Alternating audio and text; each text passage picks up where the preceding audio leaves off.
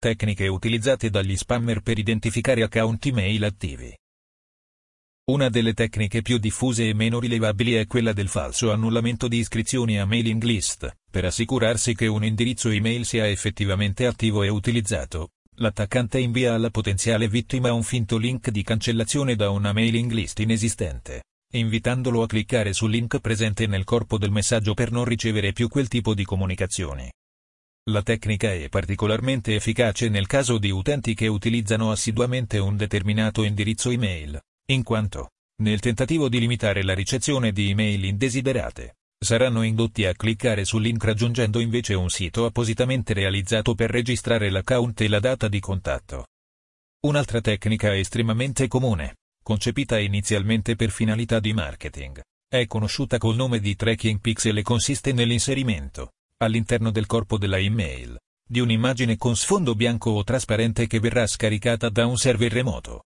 Possiamo vedere un esempio dimostrativo in cui si è scelto di utilizzare un'immagine uno per uno di colore nero, a differenza dei casi reali in cui, come detto, è bianca o trasparente, per evidenziare quanto sia difficile notarne la presenza.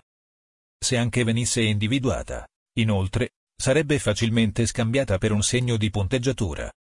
L'immagine non è inserita direttamente nell'email ma viene richiamata automaticamente attraverso una URL che consente all'autore dell'email di tracciare la vittima. La presenza del tracking pixel, inoltre, può essere verificata solo ispezionando il codice sorgente dell'email. Nell'esempio ricreato a fini dimostrativi, a ogni apertura dell'email seguirà lo scaricamento dal dominio evildomain.tdl, dominio inesistente, utilizzato per soli scopi illustrativi di un'immagine di dimensioni 1 per un pixel, azione che comunica al proprietario del dominio l'indirizzo email della vittima. Oltre ai valori contenuti nei parametri dell'URL dell'immagine, verranno inviate le altre informazioni contenute nella richiesta GET, ovvero indirizzo IP, browser utilizzato, user agent, eccetera. Un possibile scenario in cui l'attore malevolo procede al salvataggio in un file di testo delle informazioni contenute nella richiesta effettuata dal tracking pixel per massimizzare le possibilità di successo di queste tecniche ed evitare possibili errori causati dalla presenza di accenti o di caratteri particolari che potrebbero, tra le altre cose, corrompere il link o rendere la risorsa inaccessibile. Gli attaccanti utilizzano spesso tecniche di codifica delle informazioni relative all'utente. Potrebbe ad esempio accadere che venga inserito nel corpo della email un link.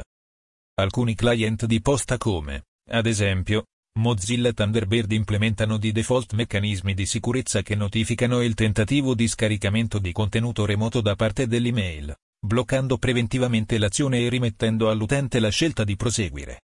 Tuttavia, nella maggior parte degli applicativi per la visualizzazione della posta elettronica tramite browser, questa contromisura è spesso opzionale e disattivata di default. Azioni consigliate.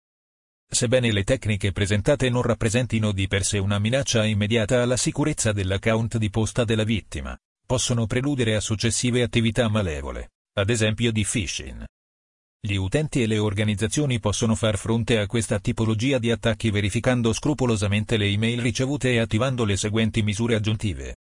Fornire periodiche sessioni di formazione finalizzate a riconoscere email sospette o di phishing. Assicurarsi che il programma di posta utilizzato, client o web, sia correttamente configurato per bloccare il caricamento automatico dei contenuti remoti. Cliccare su un link solo se si conosce l'attendibilità del dominio che ospita la risorsa. Fonte: xirt.gov.it